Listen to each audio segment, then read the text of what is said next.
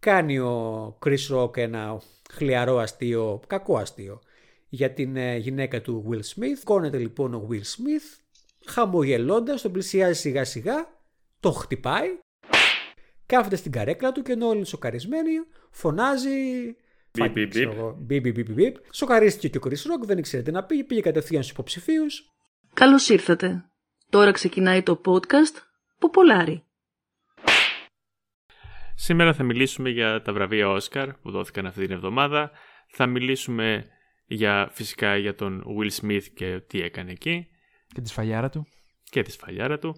Θα μιλήσουμε επίσης και για παλιότερες απονομές Όσκαρ, στις οποίες τα αποτελέσματα ε, δεν ήταν αυτά που περίμενε ο κόσμος. Πώς σας φάνηκαν τα Όσκαρ, εσύ Κωστή που τα είδες, live, ναι, εγώ τα είδα live, όχι φυσικά από το Dolby Theater, αλλά από το σπίτι μου. Δεν σε καλέσαν πάλι φέτος, ε; Δεν με καλέσανε πάλι, όχι. Είμαι και εγώ μπάντο πώ θα είναι ο Will Smith από του χρόνου. το πρώτο σχόλιο που έχω να κάνω, το οποίο είναι λίγο τα κατέστησε έτσι ως αποτελέσματα τουλάχιστον σχετικά βαρετά, είναι ότι τα προγνωστικά πέσανε 100% μέσα.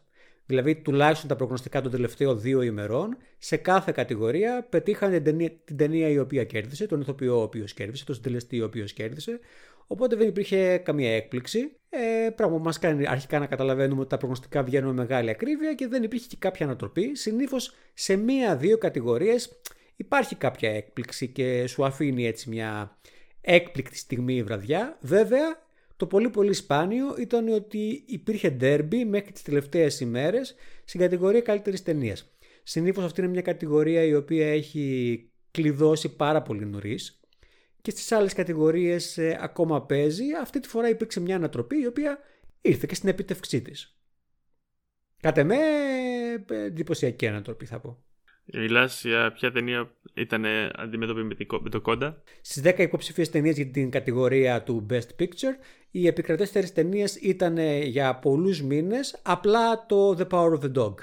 Οι δεύτερες ταινίες οι οποίες μπορεί να είχαν ακουστεί ήταν πότε το Belfast, με λίγα προγνωστικά ας πούμε κάποιες άλλες ταινίες και υπήρχε την τελευταίο, το τελευταίο 15 μέρο μία κινητικότητα αφού γίνανε κυρίως τα, τα βραβεία των ηθοποιών, τα SAG Awards και το Κόντα πήρε το βραβείο του καλύτερου ensemble και κάποια βραβεία ρόλων ε, άρχισε να μαζεύει μια κινητικότητα ότι θα πάρει και το βραβείο της καλύτερης ταινίας. Εγώ δεν το πίστεψα εκείνη την περίοδο αλλά όσο παίρνει ο καιρό και γινόταν και άλλες, και άλλες απονομές άλλων βραβείων φαίνεται πως οι ψηφοφόροι πήγαιναν προς τα εκεί.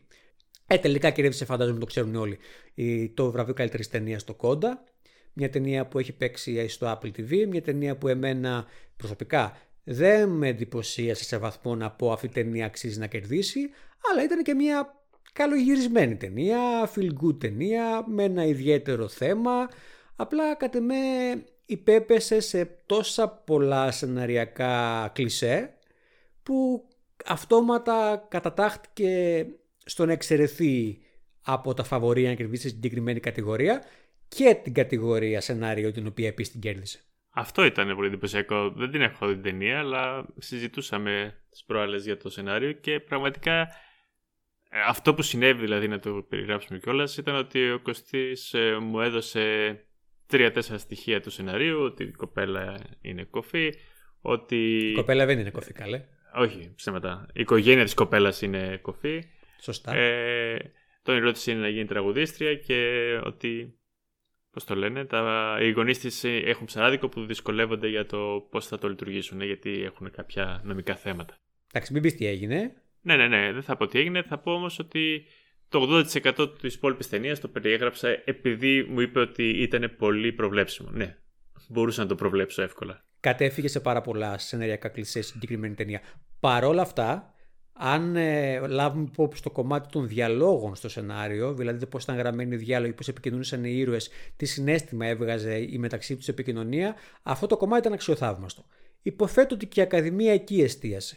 Ε, και, το θέμα είναι, και το θέμα έχει ένα ενδιαφέρον και δεν έχει, δεν έχει, έχει ακουμπιστεί πολύ. Ναι, όχι τουλάχιστον πρόσφατα. Έχει το θέμα ενδιαφέρον και ε, η αιτιολόγηση του αποτελέσματος έχει να κάνει και ότι είναι και η πρώτη φορά που μια ολόκληρη κοινότητα εκπροσωπήθηκε τόσο έντονα σε μια ταινία. Δεν ήταν δηλαδή απλά ένας ήρωα όπως ήταν ξέρω εγώ, στα παιδιά κατά του Θεού πριν από ε, κάποιες δεκαετίες, που υπάρχει και κοινός κρίκος δηλαδή.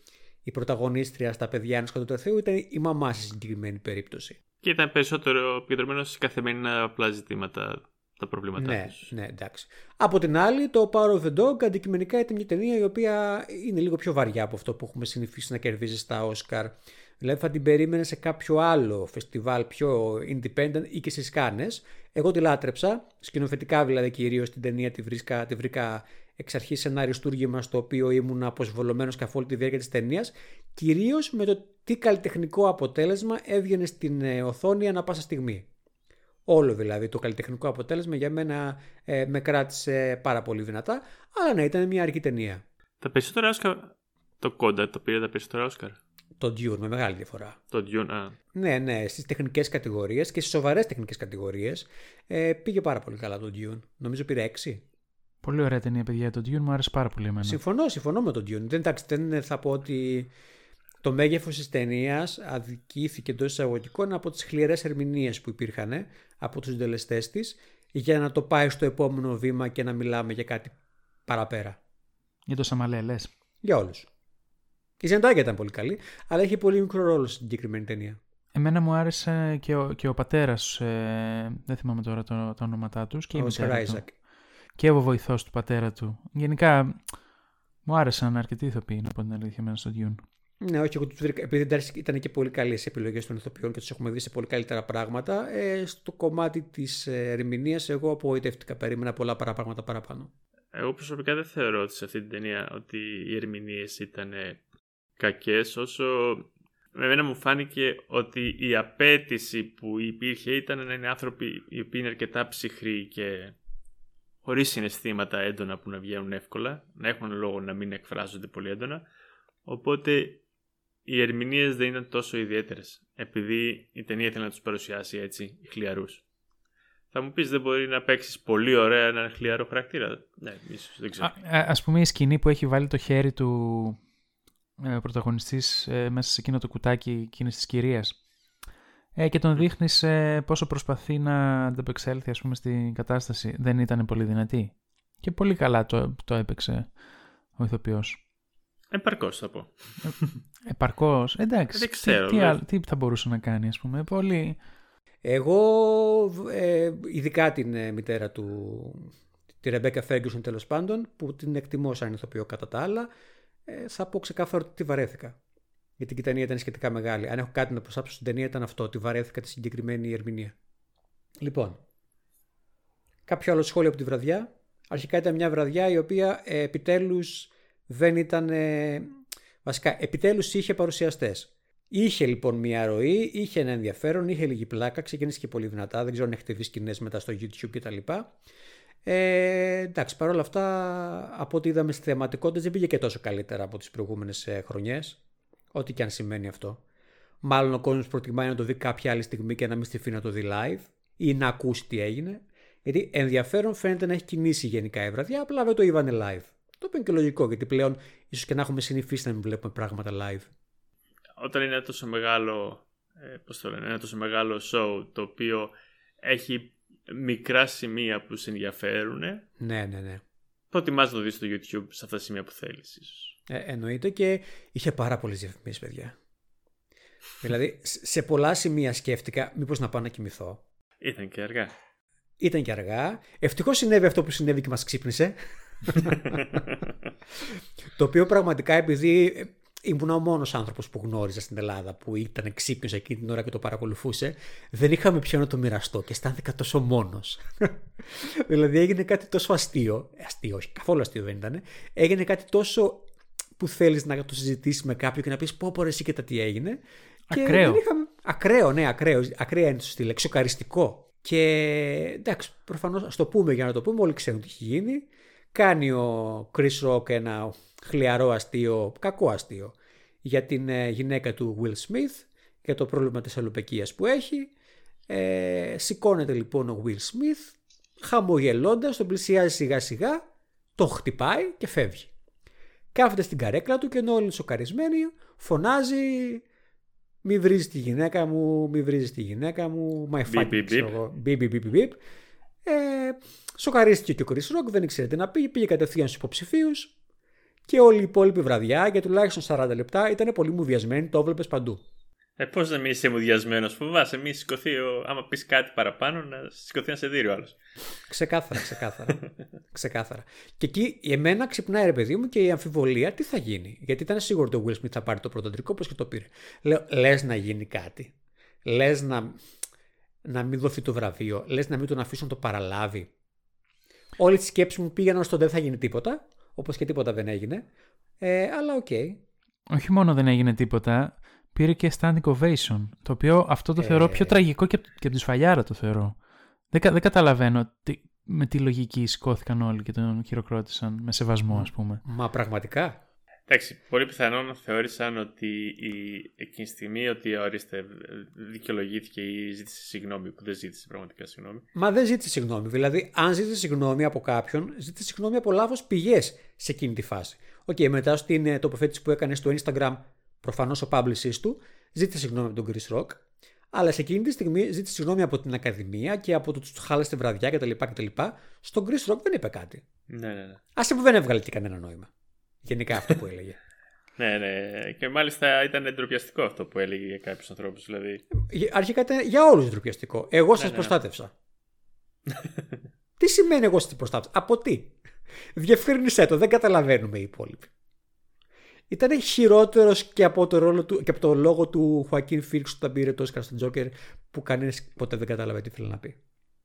τι είχε Α, πει, τι είχε πει; Τίποτα που να βγάζει νόημα, δεν μπορώ να το εξηγήσω αυτό το πράγμα. Δείτε το. Και, και, και γράψτε μου μια έκθεση ιδεών. τι ήθελε να πει ο ποιητής; Μήπως είχε πάρει κάτι; Ε, δεν ξέρω, δεν θέλω να το πω αυτό, αλλά Ε, αν φαινόταν σαν έτσι. συμπεριφερόταν σαν να συνέβαινε κάτι το οποίο δεν είναι συμβατό με την πραγματικότητα. Οκ. Ε, Επίσης, θέλω να πω ότι ο Chris Rock ενδέχεται να μην γνώριζε για την ασθένεια της γυναίκας του. Είναι αρκετά πιθανό αυτό. Είναι πιθανό. Ναι, δηλαδή να θεώρησε ότι είναι μια στιλιστική προσέγγιση. Ναι, είναι πιθανό. Ναι. Θα μπορούσε, η αλήθεια είναι κιόλας. Αλλά βέβαια είναι και αρκετά ε, ανοιχτή αυτή η πληροφορία, δεν είναι κρυφή. Εγώ την ήξερα δηλαδή και πριν τα βραβεία. Ναι, ναι, ναι. Παρ' όλα αυτά δεν, δεν χρειάζεται να το ξέρει. Δεν είναι κάτι μυστικό, αλλά δεν είναι και Όχι, κάτι μυστικό που- δεν είναι, υποχρεωμένος να το ξέρει δεν είναι, αλλά ένας κωμικός όπως είναι γενικότερα ένας άνθρωπος που μιλάει δημόσια για κάποιον άλλον άνθρωπο, οφείλει να έχει κάνει την ερευνά του. Ναι, εγώ αναρωτιέμαι αν αυτό ήταν στις πρόβες. Μπορεί να ήταν και ε, η πρόβ της στιγμής που του ήρθε εκείνη τη στιγμή και το είπε. Μπορεί να την είδε μπροστά του και να σκέφτηκε να το πει όπως αντιδρούν πολλοί Ναι. stand-up comedians. Επίσης, ναι. Επίσης θεωρώ ότι είναι άδικο, άδικο να συζητάμε το αστείο. Είναι άδικο να συζητάμε το αστείο όταν η κατάληξη ήταν αυτή. Γιατί; Α, εννοείς για- ότι είναι πολύ. συμ- Ε, προφανώ συμφωνούμε. ναι, ναι, συμφωνούμε. ναι. Ό,τι, ό,τι και να ήταν, ό,τι και να έλεγε. Δεν δικαιολογείται, ναι, ναι, ναι. ναι. Δεν δικαιολογείται. Και δείχνει ότι χρειάζεται άλλη- άλλου είδους βοήθεια ο Will Smith και προφανώς ό,τι και να ακουμπούσε εκείνη τη στιγμή, ε, μάλλον είναι πιθανό να αντιδρούσε έτσι. Αν είχε να κάνει με τη γυναίκα του. Έχει, έχει θέματα με τη γυναίκα του. Αυτό το έχουμε δει κιόλας. Τα ψιλοκουτσουμπολιά τα ψιλοξέρουμε. Οπότε. Τα memes. Νομίζω είναι επίσημα αυτά, δεν ξέρω αν είναι κουτσομπουλιά. Όχι απλά, ναι, ναι, ναι, όχι απλά είναι επίσημα. Τα λέει, τα, αυτό που είδα εγώ είναι ότι τα λέει και μόνη της. Έχει ένα blog, ε, ένα, όχι, μια εκπομπή στο Facebook Ναι, ναι, ναι. η γυναίκα του και τα λέει μόνη της. Δεν είναι ότι είναι κρυφά. Απλά. Σωστά. Ναι, δείχνει ότι ο Will Smith έχει θέματα. Εγώ θα πω ότι το αστείο δεν, ήταν- δεν ήταν καλό, δεν ήταν, κακό, ήταν, δεν ήταν τόσο κακό όμως ώστε να χρήζει αντίδραση πέρα από το σταμάτα ρε. Άμα ήταν και αυτό απαραίτητο. Συμφωνώ απόλυτα, συμφωνώ απόλυτα. Ναι, ναι. Θέλω να σχολιάσω μια τάση που υπάρχει στο ίντερνετ και δεν μπορώ να την αφήσω έτσι, αλλά με τερελαίνει. Ε, η ιστορία, και ξεκινάει από την ιστορία που προϋπήρχε ανάμεσα στον Will Smith και τη γυναίκα του, με το ότι ε, με τη σχέση την παράξενη που είχαν, με τη σχέση που ενδεχομένως να είχε με έναν τραγουδιστή και από όλο, αυτό το, συ- από όλο αυτό το συμβάν που τελικά γίνεται, καταλήγουν ας πούμε όλοι να, κάποιοι άνθρωποι, μια συγκεκριμένη κατηγορία ανθρώπων, να κατηγορούν την ε, ίδια την, ε, την Τζέιντα. Με την έννοια ότι α, αυτή η γυναίκα τι άτιμη που είναι και πώς τον έκανε και τι τον έκανε να κάνει με όλα αυτά που έχει κάνει ας πούμε. Δηλαδή είναι ένας άντρας ο οποίος ε, λέει ένα χαζό αστείο, είναι ένας άλλος άντρας που πάει και δέρνει αυτόν τον άντρα και σε όλο αυτό το συμπέρασμα για κάποιους επειδή έχουν μια συγκεκριμένη φιλοσοφία φταίει η γυναίκα. Όλοι μπορεί να φταίνε ρε παιδί μου μέχρι ένα βαθμό αλλά δεν μπορούμε να ξεχνάμε ποιος έκανε τι και ποιος είναι υπεύθυνος για τον εαυτό του για να κάνει τι. Και στη συγκεκριμένη περίπτωση ο Will Smith ήταν απαράδεκτος. Συμφωνώ απόλυτα. Ακόμα και να έφταιγε. να το έχει προκαλέσει τέλος πάντων κάποια γυναίκα αυτό, δεν λέω προφανώς για την Τζέιντα ή κάποιος άντρας, ο actor είναι ο υπεύθυνος. Δηλαδή ο Will Smith είναι ενήλικος. Μμμ. Αποφάσισε με τα όποια βιώματα έξω του περιβάλλον του να κάνει αυτό που έκανε. Αυτό είναι κατακριτέο, ό,τι και έχει συμβεί. Μμμ. Παρ' όλα αυτά, ας πούμε ότι ήταν πολύ καλός στο ρόλο του και η ταινία ήταν μία από τις ταινίες που μου άρεσε περισσότερο φε, φέτος, η ταινία King Richard. Το περιστατικό αυτό, ξέρεις τι μου θύμισε; Ε, με- Τώρα δεν θυμάμαι που το έλεγα. Μου θύμισε πάρα πολύ το Ζιντάν. Μμ. Αν, θ- ε, αν θυμάσαι, ε, εσύ μπορεί να μην θυμάσαι Κωστή, αλλά αυτό που, α- αυτό που είχε γίνει ο Ζιντάν στο, τελευταίο, του- στο παιχνίδι που είχε σκοπό να είναι το τελευταίο του παιχνίδι στην καριέρα του, το οποίο ήταν ο τελικός του Μουντιάλ, Ναι. μ, δεν ξέρω πώς, τσατίστηκε με έναν, ε, επειδή μάλλον τον έβριζε κιόλας. Και αυτός πήγε και του ρίξε κουτουλιά μέσα στη μέση του παιχνιδιού, εκεί που περπατούσαν, ναι, ας ναι. πούμε. Πήγε και του ρίξε κουτουλιά, ε, ε, κουτουλιά, έφαγε κόκκινη κάρτα. Η ομάδα του σίγουρα επηρεάστηκε και έχασε το παιχνίδι, ή το πάλευε μέχρι και στο, στην παράταση. Και τελείωσε την καριέρα του, μια καριέρα που είχε τόσες πολλές δάφνες, με αυτόν τον απέσιο τρόπο. Ελπίζω μετά την βλακεία που έκανε ο, και ο Will Smith να τελειώσει αντίστοιχα απέσια η καριέρα του. Α, ε, συμφωνώ, γιατί εγώ πίστευα ότι θα έλεγες ελπίζω να μην συμβεί αυτό στο Will Smith. όχι, όχι. Εντάξει. Ο Ζιντάν α, πολύ αργότερα στην καριέρα του έγινε ε, και πετυχημένο προπονητής. Σας γίνει σκηνοθέτης, κάτι άλλο δεν θέλω να τον βλέπω. Σιγά μην γίνει ο French Prince ε, σκηνοθέτης. Τέλος πάντων. Εμένα μου θύμισε πάντως ε, ένα άλλο περιστατικό από τα Όσκαρ. Όχι με τέτοιας μορφής βίας, αλλά μου θύμισε το. Ε, Πώς να το πω. Το μη consensual φιλί του Άντριεν Μπρόντι προς τη Χάλι Μπέρι. Το οποίο την έκανε τη γυναίκα μπροστά στην κάμερα να αισθανθεί υπερβολικά άσχημα και δεν έχει κατακριθεί όσο θα έπρεπε να έχει κατακριθεί. Άλλες εποχές. Δεν είναι και τόσο άλλες εποχές, 10 χρόνια πριν είναι. Το 12 ήταν. Δεν θυμάμαι τώρα ακριβώς, αλλά σου λέω χοντρικά 10 χρόνια πριν. Αν είναι πριν το MeToo, είναι α- άλλη ιστορία. Είναι πριν το Μητού. Αυτό σε τι φάση τη φίλησε, ήταν, παρουσιάζανε μαζί βραβείο; Ναι, ναι, Ποια; παρουσιάζανε, παρουσιάζανε μαζί βραβείο. Ήταν την επόμενη χρονιά που ήταν νομίζω και οι δυο τους ε, νικητές στο leading roles στην προηγούμενη χρονιά και παρουσιάσανε ένα βραβείο μαζί την επόμενη χρονιά. Δεν θυμάμαι ποιο. Απαράδεκτος. Ε, ναι, δεν το συζητάμε. Απαράδεκτος. Πάμε στο δεύτερο κομμάτι.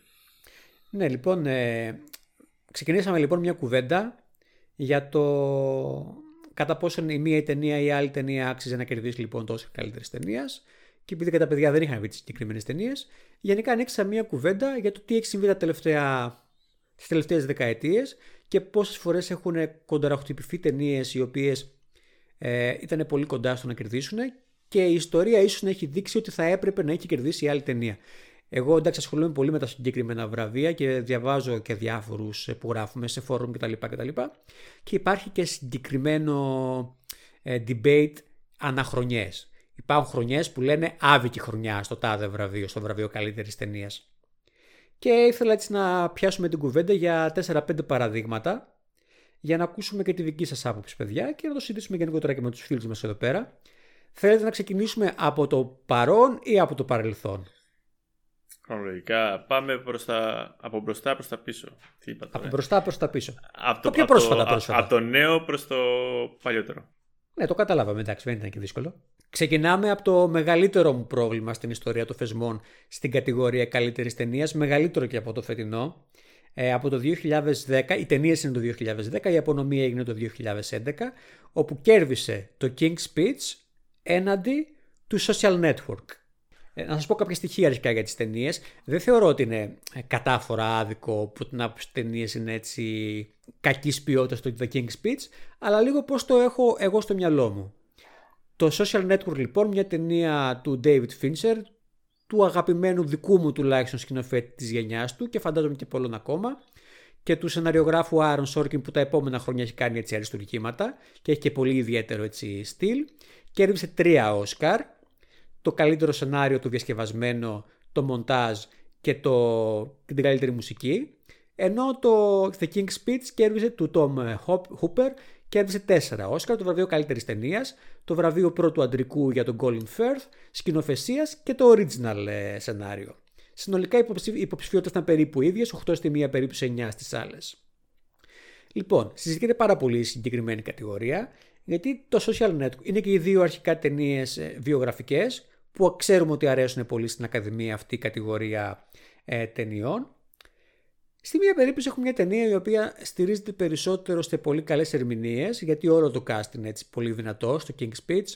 Ε, θυμίζω ότι παίζει ο Jeffrey Rush και η Έλενα Μπόλαμ Κάρτερ επίσης και ασχολείται και με λίγο με μια εντός εισαγωγικών μικρή αναπηρία. Το πρόβλημα τραυλισμού που είχε ο τότε ε, βασιλιάς.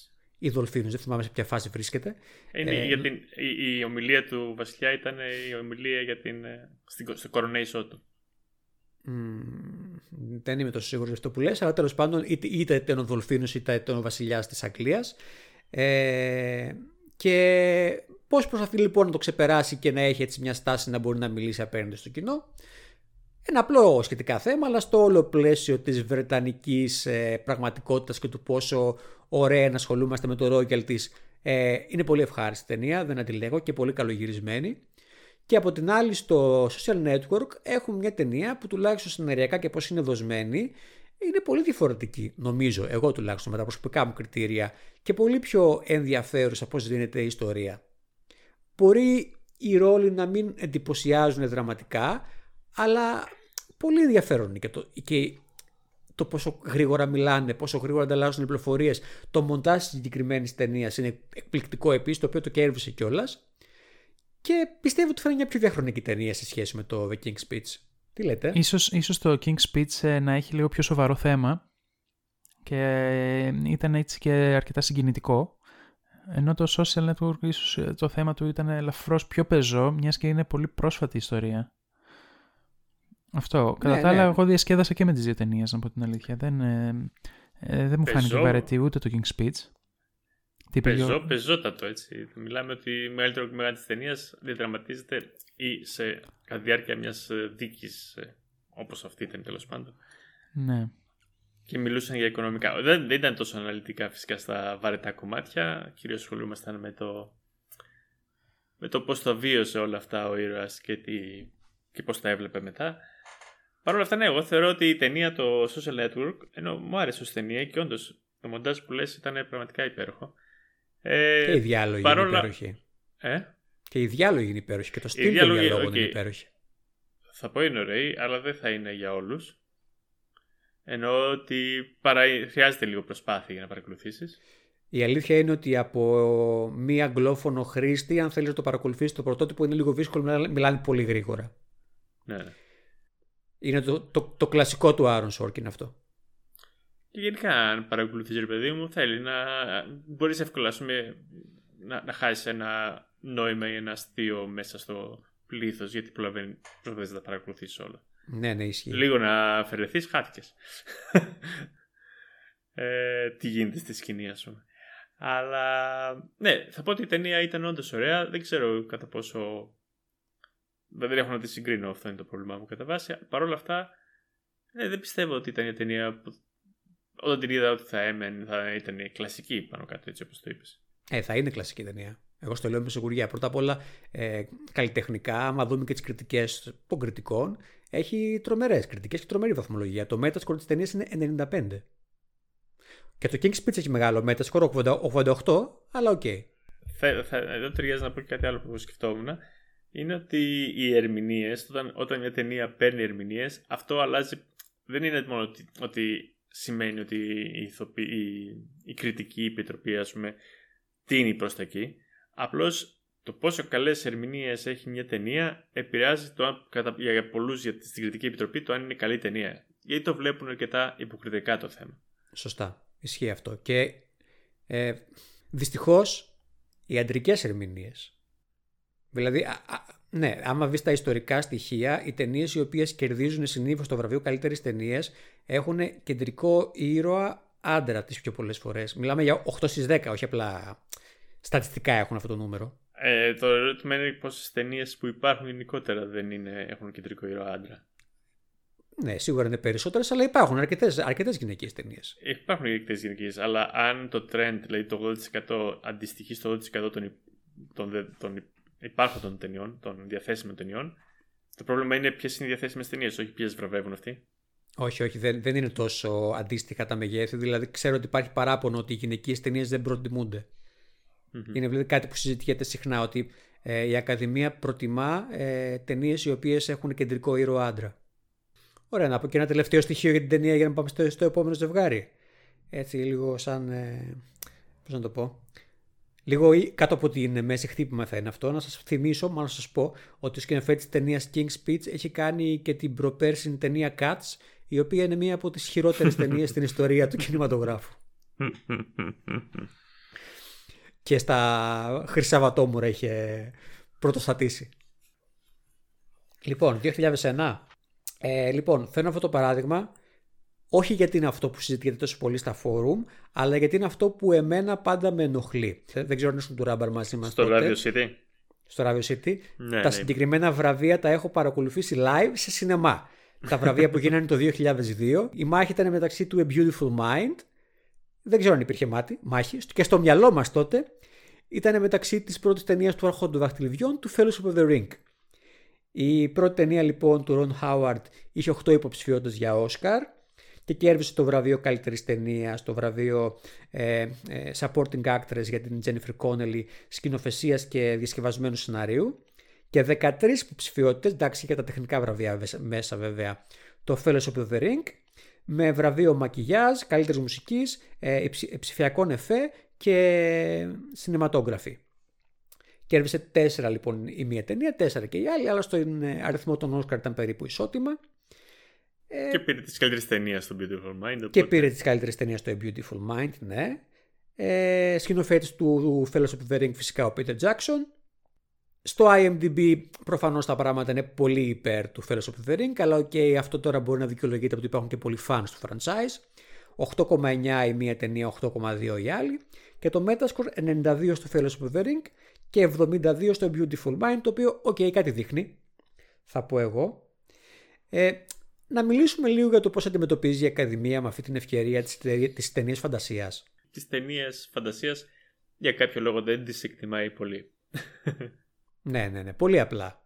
Και νομίζω ότι δεν είχε, δεν είχε υπάρξει και η δικαίωση δύο χρόνια αργότερα με την τρίτη ταινία της τριλογίας του Άρχοντα των Δαχτυλιδιών, θα λέγαμε δεν τις εκτιμάει καθόλου.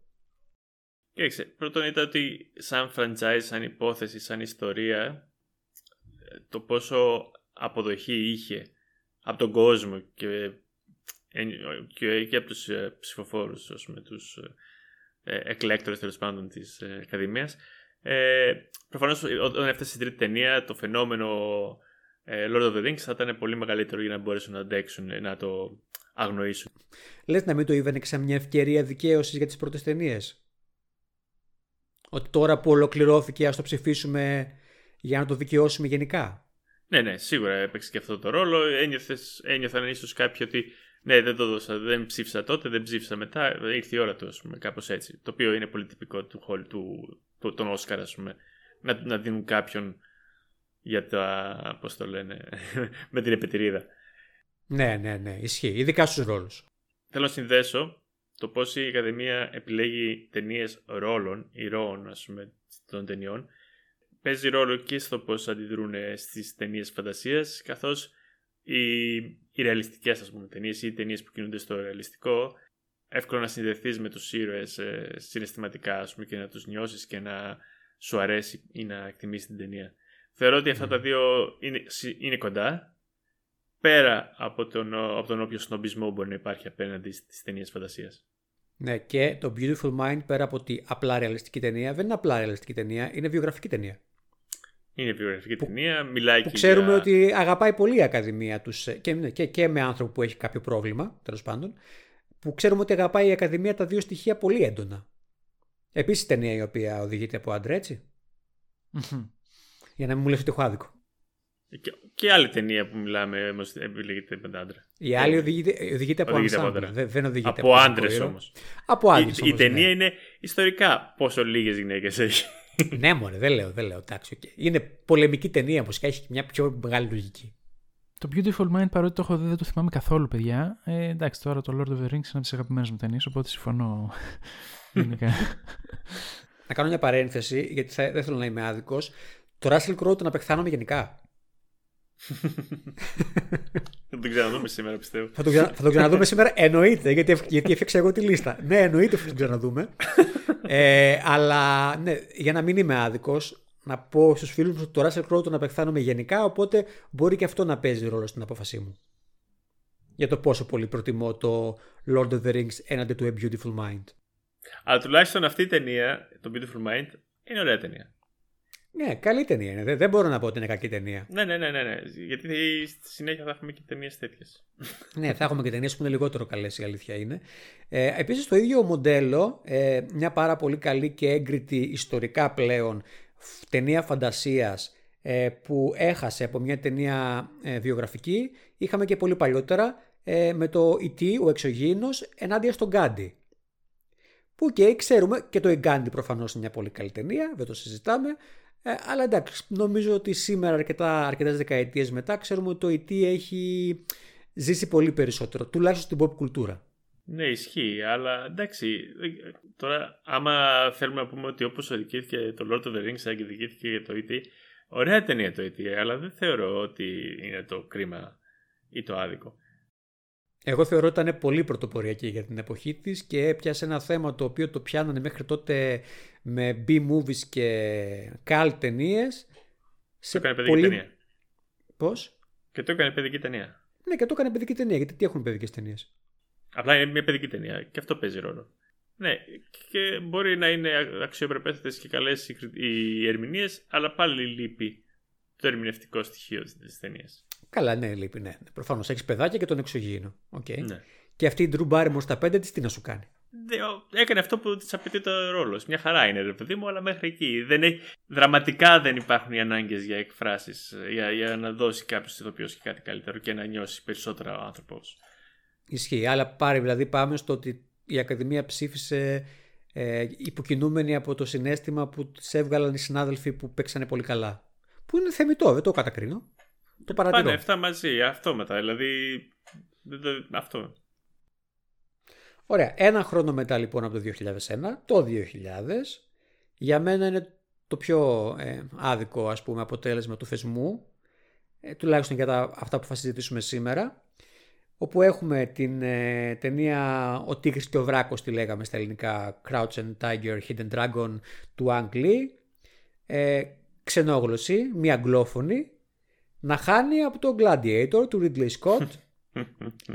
ε, μια ταινία την οποία είναι η μόνη που θα μπορούσα εύκολα να πω ότι θεωρώ κακή, να θυμίσουμε ότι δεν συμπαθώ καθόλου τον Russell Crowe και να πούμε ότι δεν συμπαθώ καθόλου και τον Joaquin Phoenix.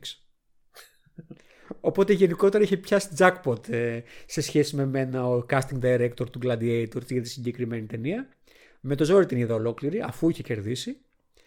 Ε, Παρ' όλα αυτά νομίζω ότι το Τίγρης και ο Βράκος είναι μια ταινία η οποία έφερε κάτι πολύ καινοτόμο στο κομμάτι τουλάχιστον του action στον κινηματογραφο Κάτι που δεν το είχαμε ξαναδεί. Ήταν πολύ όμορφο και μαγικό. Έτσι δεν είναι; Και καταφέρει μια ταινία να έχει, και, να έχει πολύ ωραίες ερμηνείες και πολύ ωραίες δραματικές ιστορίες μέσα της. Και η, δράση είναι από τις ταινίες που θεωρώ κορυφαίες. Όχι μόνο γιατί είναι ωραίο να βλέπεις ανθρώπους να πολεμάνε με αυτόν τον τρόπο, αλλά πραγματικά έβλεπες πράγματα και τα έκαναν τόσο ωραία και όμορφα το πώς πετούσαν π.χ. Και ναι, δηλαδή όταν την πρωτοείδα βγήκα από το σινεμά και ένιωσα ότι είδα κάτι που θα το θυμάμαι για πάντα, ας πούμε, και όπως το θυμάμαι. Το The Gladiator είναι πραγματικά μια αδιάφορη ταινία. Blockbuster ναι, όμως. Blockbuster, ναι, αλλά δεν είναι και από τα πολύ καλά blockbusters. Ε, κοίτα, διαφημίστηκε πολύ εκείνη την περίοδο. Λογικό να ε, τα πάει καλύτερα. Λογικό, να κάνει εισιτήρια, όχι να πάρει Όσκαρ. Καλά, ναι. Ε, Πάντως και, εμένα μου, και εμένα μου άρεσε πάρα πολύ το Crouching Tiger, πώς το λένε, δεν θυμάμαι. Ε, πολύ ωραία ταινία. Δεν τη θυμάμαι όπως τη θυμάται του Ράβαρ. Ε, την είχα δει και σε DVD, αλλά μου είχε αρέσει πάρα πολύ και εμένα. Το, από την άλλη το Gladiator, ε, OK, okay, θυμάμαι να το βλέπω και να λέω Α, μια, μια ταινία όπως θα βλέπεις ας πούμε μια ταινία ωραία δράσης. Την πετυχαίνεις στην τηλεόραση και λες ήρθε, ήρθε το Πάσχα. Ναι, συνήθως. η, η, ταινία, η ταινία Gladiator πάντως ε, δεν πήγε κέρδισε κανένα από τα καλλιτεχνικά ε, βραβεία. Για ταινία καλύτερης ταινίας το συζητάμε τώρα. Συμπεριλαμβανομένης και της σκηνοθεσίας. Δηλαδή κέρδισε καλύτερη ταινία. Ε, δεν θέλω να το πω δυνατά, αλλά τι να κάνουμε. Πρώτου αντρικού. Κοστούμια, OK. Okay, ήχου, OK, okay, εφέ, OK. Okay, okay. Άρα, όντως blockbuster. Ένα blockbuster που κέρδισε την, την κατηγορία και της καλύτερης ταινίας. Το ε, Τίγρης και Δράκος πήρε το βραβείο το cinematography, το καλύτερο score, ε, το Art Direction and Set ε, Design και το βραβείο ξενόγλωσσης ταινίας. OK, okay, αυτό θεωρώ ότι είναι σχετικά εύκολο. Και οι δύο ταινίες λοιπόν χάσανε το βραβείο σκηνοθεσίας από τον Steven Soderbergh εκείνη τη χρονιά και το Traffic. Ωραία ταινία και το Traffic. Ιδιαίτερη. Αναγνώρισαν ότι ήταν σε όλα τα στοιχεία της βασικά καλύτερη ταινία η... το Τίγρη και Δράκος. Αλλά μιλάγαν κινέζικα. Θεωρώ ότι η Ακαδημία δεν ήταν τόσο διτεθειμένη τότε να δώσει βραβείο καλύτερης ταινίας σε μια μη αγγλόφωνη ταινία. Ή δεν είχαν δει. Πολλοί, από, τσε, πολλοί από τους εκλέκτορες. Θα μπορεί. Αλλά θεωρώ ότι ενδεχομένως να έγινε και ψήφος που διοχετεύτηκε στις στις ξενόγλωσσες ταινίες και είπαν: OK, είμαστε καλυμμένοι από αυτό. Ναι, ναι, ισχύει. Ε, αυτό που... Δεν νομίζω ότι υπήρχε το expectation να κερδίσει. Ναι, ακριβώς. Ακριβώς. Δηλαδή δεν ψηφίστηκε γιατί δεν περίμενε κανείς να, να κερδίσει. Πρώτα απ' όλα, ε, 2000 ήταν αυτό, 2019 τα παράστα. 19 χρόνια μετά και μας έκανε έκπληξη ότι κέρδισε ξενόγλωση ταινία. Οπότε ναι, και 19 χρόνια πριν, 20 χρόνια πριν, ήταν ακόμα λιγότερο αναμενόμενο. Και εντάξει, δεν ξέρω, με ενοχλεί πάρα πολύ ο Moonwalks και εμένα. Χωρίς. Δεν συμπαθώ το Russell Crowe, δεν έχω την αντιπάθεια που έχεις εσύ. Αλλά δεν ξέρω, αυτή η ταινία δεν είναι. Είναι παράλογο που είναι εκεί. Ποιες άλλες ταινίες ήταν καλύτερες ταινίες εκείνη τη χρονιά, ξέρεις, το έχεις εύκαιρο. Όχι, δεν το έχω εύκαιρο. Αλλά μπορώ να το δω. Για κάνει τη μουσικούλα.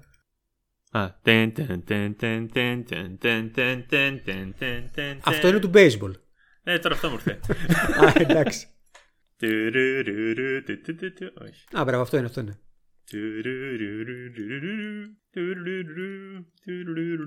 Εντάξει, το βρήκα σταμάτα. 73 λοιπόν βραβεία Όσκαρ, 25 Μαρτίου του 2001. Σταθερή τουλάχιστον είμαστε στην ημερομηνία. Ναι, δεν την αδικό την Ακαδημία για αυτό που επέλεξε εκείνη τη χρονιά. Ε, λοιπόν, το 2001 υποψήφιες ταινίες για καλύτερη ταινία, στην αδικό που, που επέλεξε το. Δεν επέλεξε τον Τίγρη και το Δράκο εννοείται, αλλά και τα υπόλοιπα που συναγωνίζονται δεν είναι και κάτι τρομερό. OK, okay, το Traffic είναι καλή ταινία, την αναφέραμε. Δεν θα περίμενα να κερδίσει γιατί, οκ, είναι μια παράξενη ταινία. Το Erin Brockovich, ε. το χαίρομαι, ευχάριστη ταινία. Ε, και Πάλι καλύτερο το μονομάχο. Ναι, σαν να λένε still a better love story than Twilight όμως. Δεν είναι δηλαδή ότι είναι μια ταινία η οποία θα πεις. Ε... Α. Είναι όμως ταινία ρόλων, ρε παιδί μου, πολύ συγκεκριμένα. Είναι ταινία ρόλων και θεωρώ ότι το Hollywood καλύφθηκε με το να δώσει το Oscar στην ε, Julia Roberts και λέει: OK, okay, θα ψηφίσουμε και την ταινία, θα ψηφίσουμε αυτήν γιατί αυτή τράβηξε την ταινία. Το Chocolat, δεν ξέρω τι να πω γι' αυτό. Ωραία. Έχουμε το 1994. Mm-hmm. και πάμε ανάποδα. Που, οκ, εκεί σε καμία περίπτωση θα πούμε ότι ταινία αδικήθηκε. Αλλά θέλω να συζητήσουμε τη γενικότερη αδικία που έχει υποστεί το Pulp Fiction. Το Pulp Fiction λοιπόν, υποψήφιο το 1995 ταινία του 1994, ήταν υποψήφιο για 7 Όσκαρ, κέρδισε ένα, το πρωτότυπο σενάριο, και αυτό έλειπε κιόλας να μην το κέρδιζε, Προφανώς μια ιστορική ταινία, προφανώς μια ταινία η οποία έχει παραμείνει δεκαετίες μετά πολύ χαρακτηριστική. Ακόμα και στα φετινά Όσκαρ υπήρχε η τριάδα των Uma Thurman, Samuel L. Jackson και John Travolta που πήγαν να παρουσιάσουν ως ε, επαιτειακό του Pulp Fiction βραβείο, group δηλαδή επαιτειακό, δεν ξέρω αν το είδατε, ήταν και ψηλό αστείο. Για το φάκελο τον είχαν μέσα στη βαλίτσα που άνοιξε και βγήκε το φως και βγήκε ο φάκελος. Καλό. Δεν, το, δεν το είδα εγώ. Ναι, ναι, ναι. Δηλαδή κρατάγανε τη βαλίτσα, την ανοίγουν, βγαίνει το γνωστό φως που φαίνεται στο τέλος της ταινίας, κάνουν και ένα αστείο ε, δεκαετίες μετά θα μάθετε τι είχε μέσα η βαλίτσα. και αυτή η βαλίτσα λοιπόν φαίνεται ότι είχε μέσα τον πρώτο αντρικό, αν θυμάμαι καλά. Το, το, το, φάκελο δηλαδή που έφερε στη σκηνή τον ε, Will Smith. Οκ. Okay. Mm. Κρίμα. ε, κρίμα, όντως, θα μπορούσε να έχει κάτι πιο ποιοτικό. Ε, έχασε από το Forrest Gump, επίσης πάρα πολύ ωραία ταινία, ταινία του Robert Zemeckis. Ε, έξι κέρδισε το Forrest Gump από 13 υποψηφιότητες. Καλύτερη ταινία, πρώτο αντρικό, καλύτερη σκηνοθεσία, διασκευασμένο σενάριο, μοντάζ και οπτικά εφέ. Οκ, okay, δεν το περίμενες από το Forrest Gump, αλλά οκ. Okay. Ποιο, το εφέ; Ε, τα εφέ, εντάξει, συνήθως πάνε σε ταινίες οι οποίες είναι πιο φαντασμαγορικές. Ναι, αλλά είχε, είχε εφέ τα οποία δεν τα είχαμε ξαναδεί.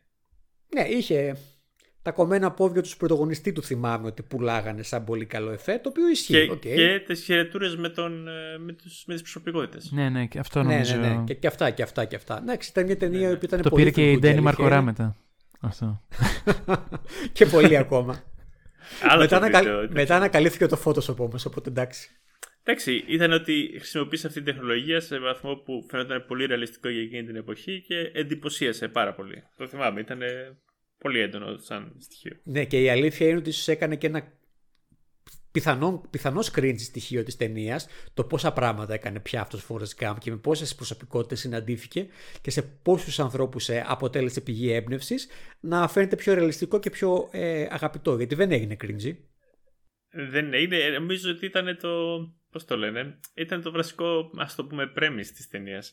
Γιατί α, αν δούμε την ταινία κριτικά, τι αντιπροσωπεύει ο, ο Forrest Gump; Ο Forrest Gump ε, αντιπροσωπεύει την Αμερική. Έτσι. Την Αμερική, την ενηλική Αμερικής στις δεκαετίες 60-70. Οπότε στο πρόσωπό του ήταν κάθε τυχαίος απλός Αμερικάνος. Δηλαδή θεωρώ ότι δεν είναι ρεαλιστικό αυτό ακριβώς, αλλά δεν απαιτείται γιατί περιέχει πολύ βαρύ συμβολισμό. Ναι, ναι, δεν απαιτείται εννοείται. Pulp Fiction, του Ράμπαρ εσύ που είσαι κεφάλι του Ταραντίνο. Ωραία, εγώ θεωρώ σίγουρα καλύτερη ταινία το Pulp Fiction. Μπορώ να καταλάβω γιατί επιλέχθηκε. επιλέχθηκε ήδη, επειδή επιλέχθηκε το Forrest Gump.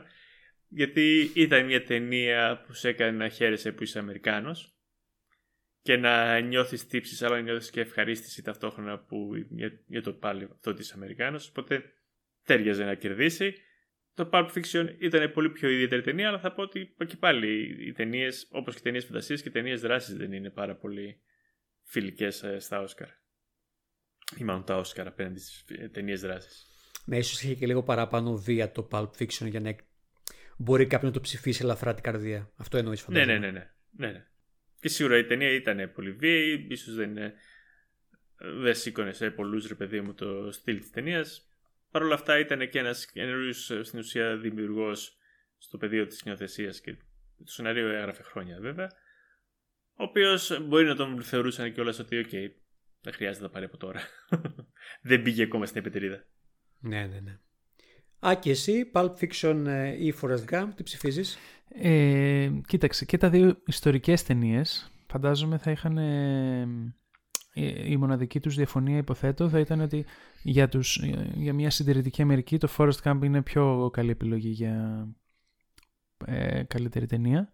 Ε, κατά τα άλλα, εμένα μου αρέσουν και οι δύο πάρα πολύ. Δηλαδή, άμα την πετύχω στην τηλεόραση, θα τις δω όποια και να είναι από τις δύο. Οι βαθμολογίες στο IMDb είναι πολύ υπέρ του Pulp Fiction παρόλα αυτά. 8,9 όχι βασικά αυτή η βαθμολογία, η άλλη βαθμολογία. 8,9 έχει το Pulp Fiction, 8,8 έχει το Forrest Gump από το κοινό. Το Metascore είναι 94 στο Pulp Fiction, 82 στο Forrest Gump. Πολύ καλές και οι δύο ε, ναι, βαθμολογίες. Ε, εντάξει, είναι, είναι νομίζω πιο χαρακτηριστικό το Pulp Fiction ως ιδιαίτερη ταινία. Είναι ιδιαίτερη ταινία, ναι. Εισήγαγε, εισήγαγε νέο, νέο στυλ. Να πω λοιπόν και ένα μικρό αστείο. Ε, δεν ξέρω αν έχετε διαβάσει στο ίντερνετ κάποια ε, αποσπάσματα από το Twitter που μπαίνουν σε κάποια φόρα που υπήρχε κάποτε μια μόδα που έλεγε ε, Describe ε, movie badly και γράφανε μια βλακεία που υποτίθεται ότι χαρακτήριζε μια ταινια ένα από τα διάσημα αφορά στο Forrest Gump και έλεγε τέλος πάντων τοξικοεξαρτημένη κοπέλα εκμεταλλεύεται σεξουαλικά και μη αγόρι με ειδικές ανάγκες για τρεις δεκαετίες. Υποτίθεται ότι ήταν η... ο χαρακτηρισμός της ταινίας.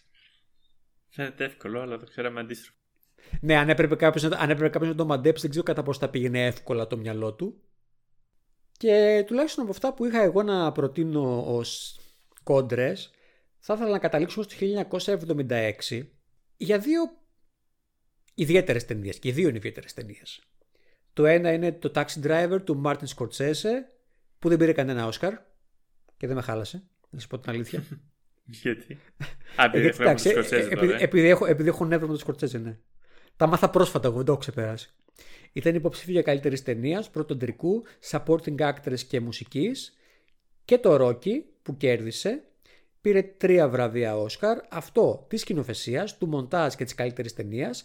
Και ήταν ακόμα υποψήφιο για πρώτο αντρικό, δύο υποψηφιότητες για δεύτερο αντρικό, ε, πρωτότυπο σενάριο του Silver Stallone, ήχο και καλύτερο τραγούδι, σκηνοθέτη λοιπόν Σκορτσέζε στην πρώτη ταινία, ο, ο John G. Evelyn στη δεύτερη ταινία, ο μόνος από τους σκηνοθέτες που αναφέραμε σήμερα, τον οποίο έπρεπε να γκουγκλάρω για να καταλάβω ποιος είναι, δεν θα πω ψέματα.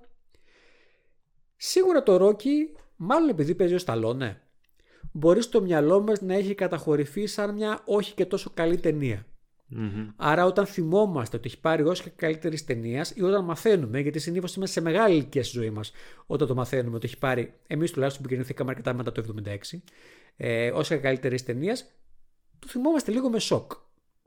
Παρ' όλα αυτά, εγώ την αποδέχομαι την ταινία σαν μια καλή ταινία. Εντάξει, βλέπουμε που, από που είναι ένα, ένα πράγμα που ξεκίνησε το franchise, ας πούμε. Ακόμα και το ίδιο το franchise στο Rocky. Το, τι, τι ταινία είναι το Rocky 1, τι ταινία είναι το Rocky 2, τι απέσια πράγματα είναι το, το 3 και το 4. Και τώρα προσπαθεί να το σώσει. Δεν ξέρω, δεν έχω δει τα Apollo και τα υπόλοιπα. Ποια είναι η συνέχεια του, του ήρωα. Αγνώ ό,τι και αν έχεις πει μετά από τη φράση Rocky 1. Δεν ξέρεις το Rocky 4, ας πούμε, που πηγαίνει στη Ρωσία. Δεν το έχεις δει σαν εικόνα. σαν παιδί μπορεί και να το έχω δει, δεν το θυμάμαι. Δεν έχω ασχοληθεί. Ε, αλλά δεν έχεις δεν έχεις και άποψη. Δεν έχω ενήλικη άποψη σίγουρα. Δεν το έχω δει ποτέ στην ενήλικη ζωή μου. Ωραία. Δεν εμπιστεύομαι το παιδικό μου αυτό. Μα αυτό είναι ρε παιδί μου, ότι ο άνθρωπος, λέγοντας το ίδιο Σταλόνι, ο άνθρωπος έφτιαξε μια ταινία και μάλιστα έδωσε τα πάντα για να φτιάξει αυτή την ταινία. Έδωσε δωρεάν το σενάριο με την προπόθεση ότι αυτός θα παίξει την ταινία. Ναι, ναι. Και η ταινία είναι πάρα πολύ ωραία ταινία.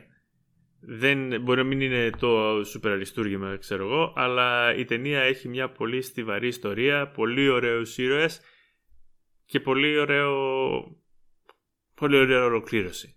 Είναι μια ταινία που πραγματικά, ας πούμε, όλοι οι ήρωες, ε, είναι, ε, όλοι οι χαρακτήρες είναι αρκετά δυναμικοί, ώστε να αξιολογηθούν αντίστοιχα ότι αυτή είναι μια ταινία με πολλούς, πολύ ωραίους χαρακτήρες.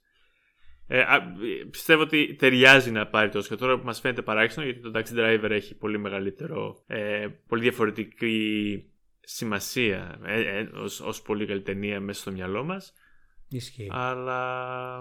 Ε, το βλέπουμε πολύ συχνά σε πολλές λίστες με τις καλύτερες ταινίες, ξέρω εγώ. Ναι, ναι. Ε, Απλώς ναι, και εγώ, αυτό, και εγώ γι' αυτό ήθελα να τη βάλουμε αυτή την ταινία στη λίστα, γιατί κυρίως σε πολύ κόσμο το Ρόκι, λόγω ονόματος ποιος είναι ο Ρόκι και που κατέληξε ο Ρόκι, ε, φαντάζονται ότι και αυτή είναι μια κακή ταινία ή μια βλακεία. Ή στην καλύτερη τη βλέπουν σαν guilty pleasure; Ναι, ναι, ναι, ναι, ναι, ναι, ναι.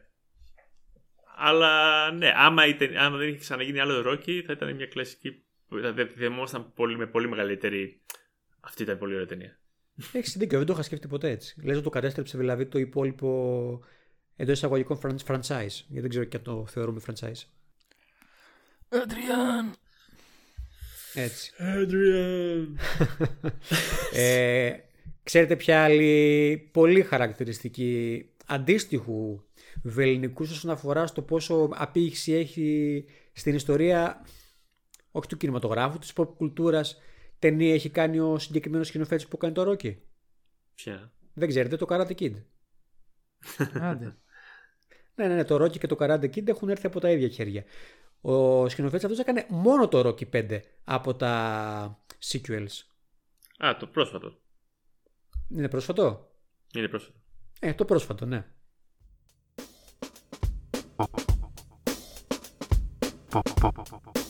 Popolari. Popolari.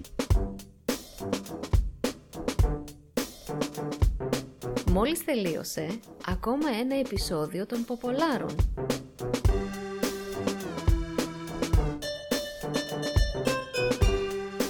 Ακολουθήστε μας σε Facebook, YouTube και Instagram. Βρείτε μας σε Spotify, Google Podcasts, Apple Podcasts και όποιο άλλο podcast μπορέσαμε να βρούμε.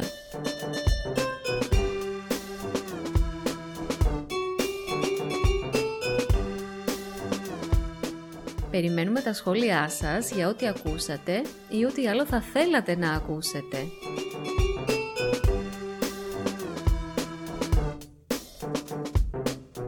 Καλή συνέχεια!